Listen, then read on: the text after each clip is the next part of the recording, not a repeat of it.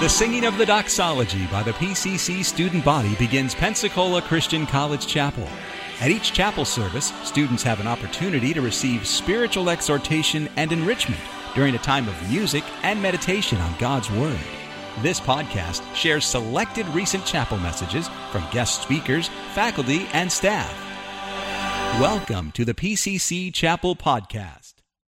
To say that the Israelites and the Moabites did not see eye to eye would be a grave understatement. The Lord used the Moabites often in the early history of Israel to judge Israel whenever Israel strayed in their walk from the Lord. During the times of the judges, early on in the times of the judges, when the Lord, when the children of Israel were in rebellion, the Lord used the Moabites to oppress the children of Israel, to cause the children of Israel to turn back to Him. In Judges chapter 3, verse 27, the Lord raised a deliverer by the name of Ehud, and this is a description of one of the occasions where the children of Israel and the Moabites conflicted. And it came to pass when Ehud was come that he blew a trumpet in the mountain of Ephraim, and the children of Israel went down with him from the mount, and he before them. And Ehud said unto them, Follow after me, for the Lord hath delivered your enemies, the Moabites, into your hand. And they went down after him, and they took the fords of Jordan toward Moab, and suffered no man to pass over. Now, listen to the description upon the Lord answering the prayer of the cry of the children of Israel, sending Ehud to lead them to be delivered from these enemies, listen to the description of the Moabites.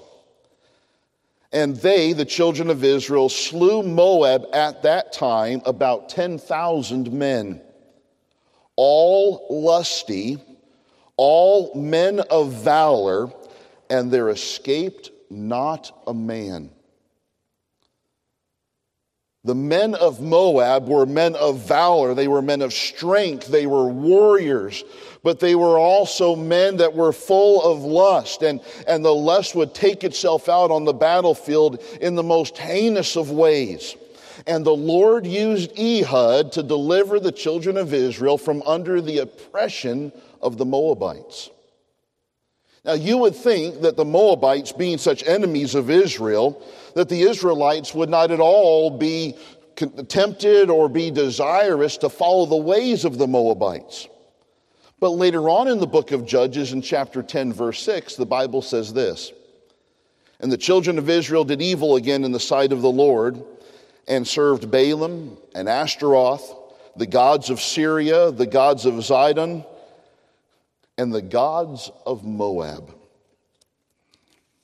The Moabites were anything but friendly to the children of Israel, and the children of Israel were anything but friends to the Moabites. Yet there came a time during this period of judges when every man did that which was right in their own eyes, that the children of Israel faced famine in their land. Now, the Lord used that famine, much like He used the oppression of nations, to draw God's people back to Him. He promised that in Deuteronomy 28, 29, and 30, that He would do so. And the children of Israel agreed that they would accept this method of chastening by entering into covenant with the Lord.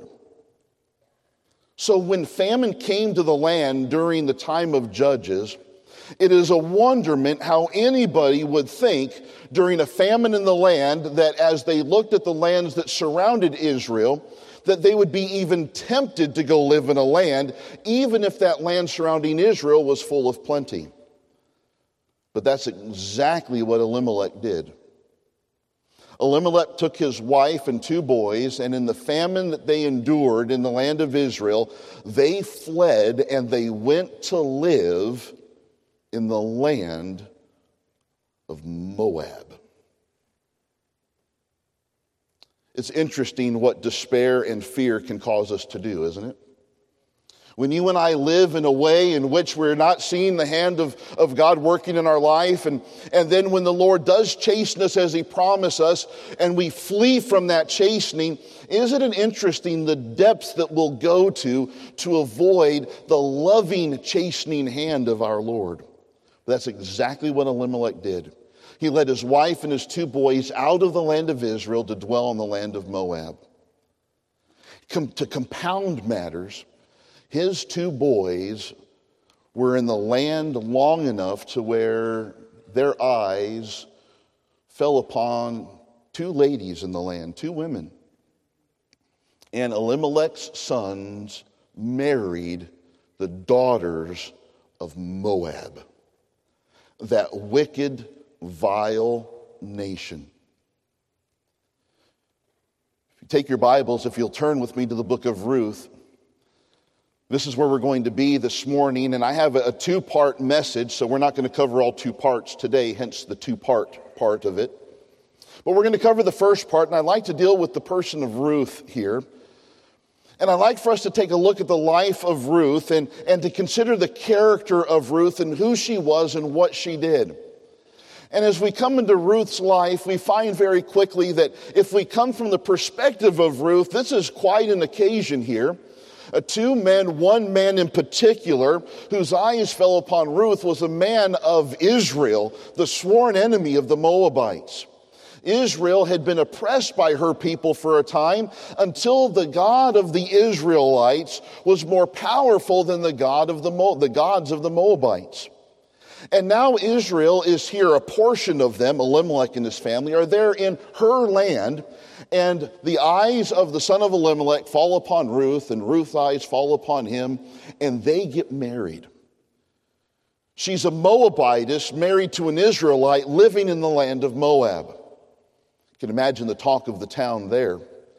Imagine the talk of the town, if you would, when you hear that Elimelech dies. The Israelite dies in the land of Moab. But it's not just Elimelech, but Elimelech's two sons also die, one of which was Ruth's husband. So now Ruth is no longer a Moabite married to an Israelite. Ruth is now a Moabite who's a widow of an Israelite whose mother in law is also an Israelite.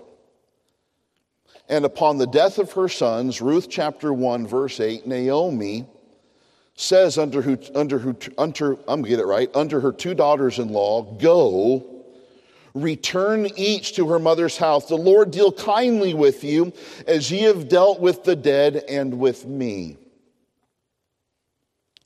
Ruth and Orpah, for that matter, but our focus will be on Ruth here uh, Ruth here has a display of character that's revealed through Naomi's description. Naomi says to Ruth and Orpah, You have dealt kindly with me. You have dealt kindly with the dead. You have not charged my God with ill thoughts. You have not said ill things about me. You have not left me destitute. Ruth, Orpah, you have dealt well with me. And what I'd like for us to take away this morning as we look at Ruth is the fact that Ruth had a duty to do that which was right, and she did it. Now, we look at the life and the story of Ruth and Boaz, and, and we look at it often with, with almost a sense of a fantasy when it comes to, you know, everything happened and everyone lived happily ever after. We think about it as a once upon a time sort of thing, almost a fairy tale ending when it comes to Ruth and Boaz. We look at the romance between the two and, and we think of these love struck individuals as time goes on when Ruth sees Boaz and Boaz sees Ruth and, and all of the events that went on. And, and here finally we have them married at the end. But might I add and suggest this that when we come into the book of Ruth and we come into the life of Ruth to where we're headed in Israel, no one had romance in mind.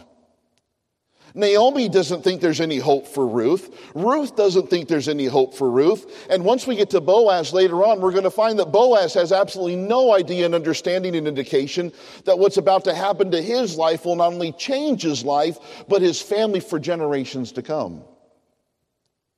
But we do see character qualities in Ruth that the Lord uses as a light to the children of Israel as opposed to the rest of Ruth's nation that the Lord used as a means and instrument of punishment upon God's people. Ruth chose to do that which was right. And in verse 8, Naomi tells Ruth and Orpah, The Lord deal kindly with you as you've dealt with the dead and with me. Naomi and, I'm sorry, Orpah and Ruth did not have to treat Naomi well. Naomi's in their land. Naomi's in their territory. Naomi is a foreigner in their land. They don't have to treat Naomi well, but they did so anyhow. And that goes to show to, with Ruth's character that she did right even when others did not. Even when others would deal wrongly with Ruth, with, with, with, I'm sorry, with Naomi, Ruth dealt right with her. Look in verse 9. Ruth, uh, Naomi goes on to say, The Lord grant you that ye may find rest, each of you in the house of her husband. Then she kissed them, and they lifted up their voice and wept. And they said unto her, Surely we will return with thee unto thy people.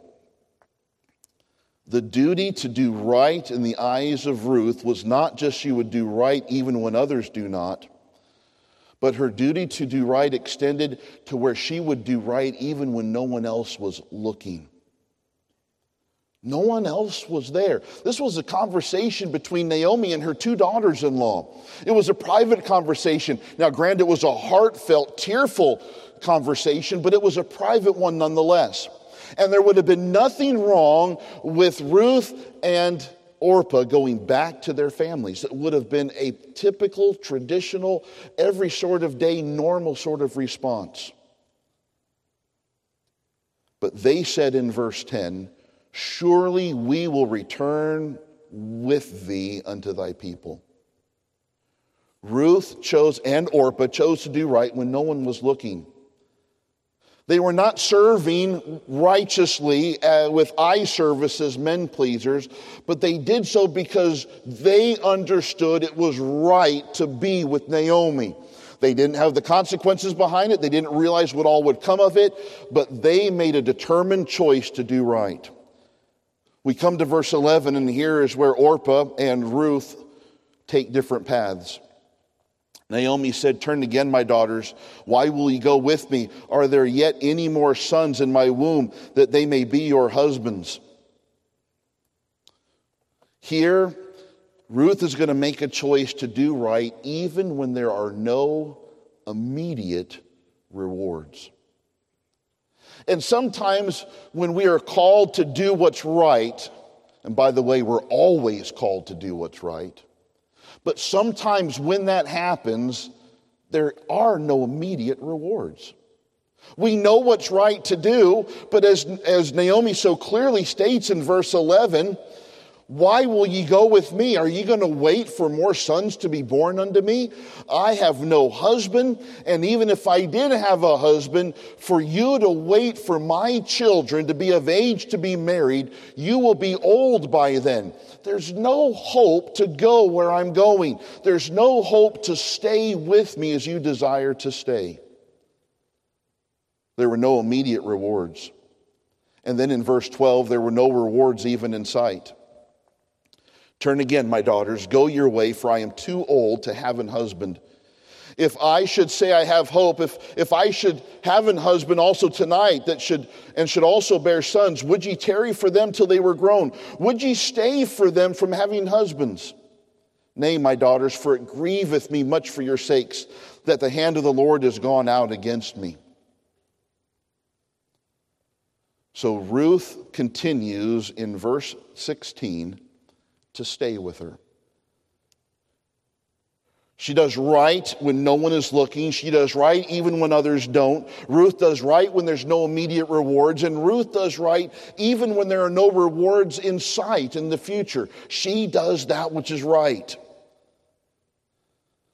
But as we come to verse 16, I think we find the real heart behind Ruth here. And we see some of her own words now and see how the fruit of her doing right comes out of her mouth into the ears of Naomi. And Ruth said, Entreat me not to leave thee, nor to return from following after thee. For whither thou goest, I will go and where thou lodgest, I will lodge. Thy people shall be my people, and thy God my God. Where thou diest, will I die, and there will I be buried. The Lord do so to me and more also, if aught but death part thee and me. Well, those are some strong words, aren't they? Could you imagine having such confidence in, uh, of, of what you desire and where the Lord is leading you to be able to say such things? Could you imagine having such a focus about where you know you need to be that there's not going to be anything that dissuades you otherwise? You see, what we're seeing here from Ruth is the matter that her doing right is not doing right out of convenience, but out of conviction. We have a woman here who is living a life out of a conviction of what's right to do. Notice again in verse 16 For whither thou goest, I will go, and whither thou lodgest, I will lodge. And notice how she states here so clearly Thy people are now mine. And by the way, Naomi, where you die, that's where I'll die also and she entreats the name of the Lord and said, The Lord do so and more unto me, if aught but death part thee and me. Those are some strong words, aren't they? Do you know what this reminds me of? In one sense, it reminds me of the vows that a husband and wife would take at an altar. We look at these words and we see the seriousness of her pledge and her promise that death and only death will part us. Naomi was a woman who was doing right even when others didn't. She was doing right even when no one was looking. She was doing right when there were no immediate rewards that came her way. And she was doing right when there were no rewards in sight in the future. She also did what was right out of conviction and not out of convenience. She made that statement when it was her and Naomi. And from that day on, they began to walk that lonely, long path back to Israel, back to the enemies of the Moabites. Well, how would Naomi be received? Look in verse 19. So they two went until they came to Bethlehem. And it came to pass when they were come to Bethlehem that all the city was moved about them. And they said, Is this Naomi? Now, I don't know what her physical appearance would have looked like. But here she's been in a foreign land. She's lost her husband. She's lost her two sons. One daughter in law has left upon her desire. And now she has in her possession, only thing she has is Ruth the Moabitess. So, what does Naomi say in verse 20? She said unto them, Call me not Naomi, call me Mara, for the Almighty hath dealt very bitterly with me. I went out full, and the Lord hath brought me home again empty. Now remember, Ruth is right there. Why call ye me uh, Naomi, seeing the Lord hath testified against me, and the Almighty hath afflicted me? So Naomi returned, and notice now how she is described Ruth the Moabitess, her daughter in law with her, which returned out of the country of Moab. And they came to Bethlehem in the beginning of the uh, barley harvest.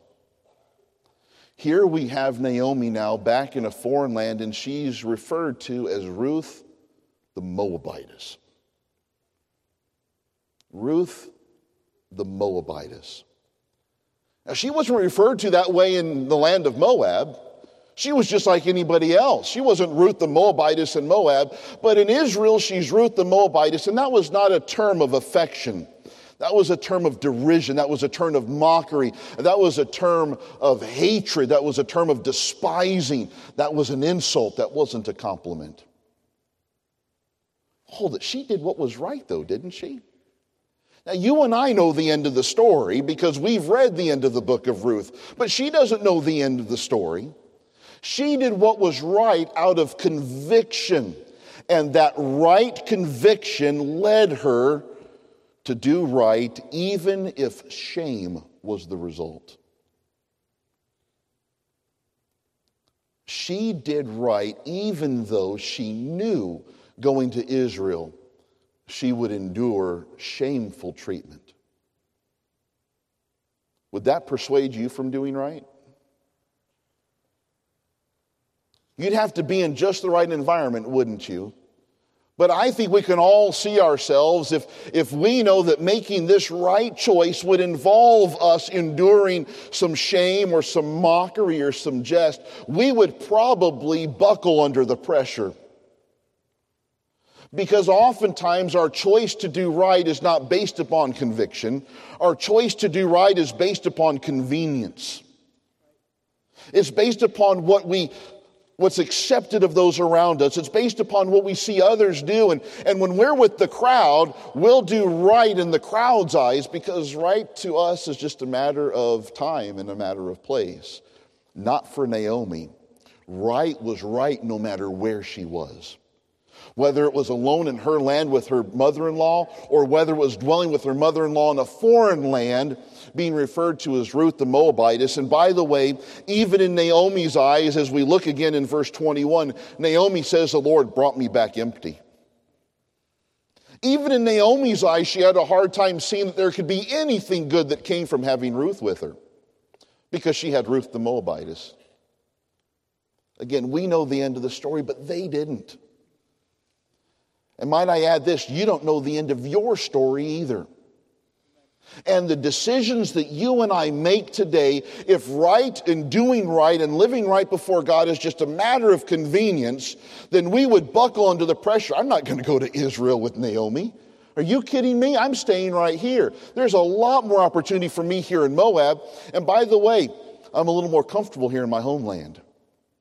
I'm not about to go out to where I've never been before to meet people I've never met before and knowing that I, when I meet them, they're not going to accept me. No, Naomi, where you die, I will die. Your people will be my people. Now, they might not accept me, but I will accept them. What a statement, huh? What a conviction that's here. Even when doing right brings the shameful result, Naomi still does it. Look down in verse 2 of chapter 2. We look at Ruth continuing here. And we see this woman who is doing right in the world in which she lives. And, and we find that Ruth the Moabitess said unto Naomi, Let me go now to the field and glean ears of corn after him in whose sight I shall find grace. And she said unto her, Go, my daughter. Ruth's living in a land that's not her homeland, living among people who don't like her. But she sees Naomi and realizes she needs to take care of Naomi. Naomi has changed her name to Mara because God has afflicted her and troubled her and brought her back empty. And so as Ruth is looking at Naomi, Naomi's still going through all of the mourning and the sorrowing and the bitterness against her God, for God hath dealt bitterly with her, in Naomi's words. Ruth says to her, Ruth the Moabitess, said unto Naomi, Let me go to work. I mean, after all, what else is going to happen if you think about it? What else is she going to do? Let me go to work. Let me go now to the field and glean ears of corn. In this world in which I'm despised and I'm referred to as Ruth the Moabitess, I've done right. I'm going to stay here with you till the day that we both go to the grave. Only death shall part us. And so I need to be able to provide for us. And so this woman, in her right living, chooses to do right, but she does so in verse 2 one day at a time. What hope does she have here? Look again in verse 2 of Ruth 2. Let me go now to the field and glean ears of corn after him in whose sight I shall find grace. What goals does she have on her five year plan? Or on her 10 year plan? What goals does she have? What, what would she desire to do by the end of the year? What New Year's resolution could she make? She has no hope of job. She has no hope of employment. She has no hope of a husband. What does her existence consist of? Naomi. And supplying for Naomi. It's a small world she has there, isn't it? It's her and it's Naomi. But with what the Lord has given Ruth, she's faithful with it, isn't she? Do you see that here? She's not going to sit by. She doesn't have her eyes on the horizon, wondering what great things that she could do in the future. She doesn't have her eyes on the past, wondering what she could be doing in Moab. She doesn't have her eyes on the men trying to maybe fulfill some of the expectations that the men of Israel would think would come from a Moabitess woman. What does she do? She faithfully serves where the Lord has placed her. She does right one day at a time. We don't live that way, do we? Not often. We live a week at a time, a month at a time, we live a semester at a time. And sometimes we forget to do right one day at a time. Ruth was a woman who did right when there was no others that did. She did right when there were no rewards in sight. She did right out of conviction, not out of convenience. She did right even though it brought shame to her. She did right one day at a time. As we look into verse 3, as she did right, look what happens in verse 3. And she went and came and gleaned in the field after the reapers, and her hap. I like that. And all the steps of her right doing, this happening took place as if by coincidence. Her hap was to light on the part of the field belonging to Boaz, who was the kindred of Elimelech. How in the world did Ruth and Boaz meet each other? And ladies, this is where I'd really like for you to focus this morning. We're going to hit the men hard later on. But ladies, she met Boaz because she did right days and years before Boaz came along. She was doing right, and the Lord brought into her life exactly who she needed and when she needed it. Now, I am not promising all of you ladies a husband. That's often where we get the book of Ruth. This is the way to meet a husband. Not at all. It's a way to do right in the sight of the Lord. And you'll never be content with where God leads you tomorrow until you're content with where God has placed you today. You never will be. If you're always looking about what other people have and what other people are doing, and you're never content with what God is doing now, if you're not being faithful with the Naomi that the Lord has given you now, you'll never be content with the Boaz that God brings your way later. This example of Ruth for you ladies here is a beautiful example of doing right no matter what the Lord does in your life, either to bring people in or to bring people out the Lord will do right by you. Our responsibility is to do right by Him. And you men that are in here need to be looking for ladies who do right when no one is looking, who do right when there's no advantage to the future, who do right when there's no immediate advantage, who have a conviction of doing right. It's not just convenient and who do right one day at a time. And as you ladies are doing right by the Lord, when the Lord opens the door in His timing for whatever it is He has for your next step in life, you're going to be ready because righteousness is not a matter of convenience, it's a matter of conviction. This world needs godly women who will live a life of conviction for the Lord and who will not be persuaded by the Moabites or the carnal Israelites of the day. What an encouragement that's here. What an instruction. Next time, men, we're going to look at Boaz. But may you and I receive confidence and encouragement Make righteous living a conviction, not a convenience. You've been listening to a message from Pensacola Christian College Chapel. You're welcome to pass this sermon along to others Please don't charge for it or alter it without written permission from Pensacola Christian College. For additional information about PCC, visit us online at pcci.edu. Pensacola Christian College, empowering Christian leaders to influence the world for Christ.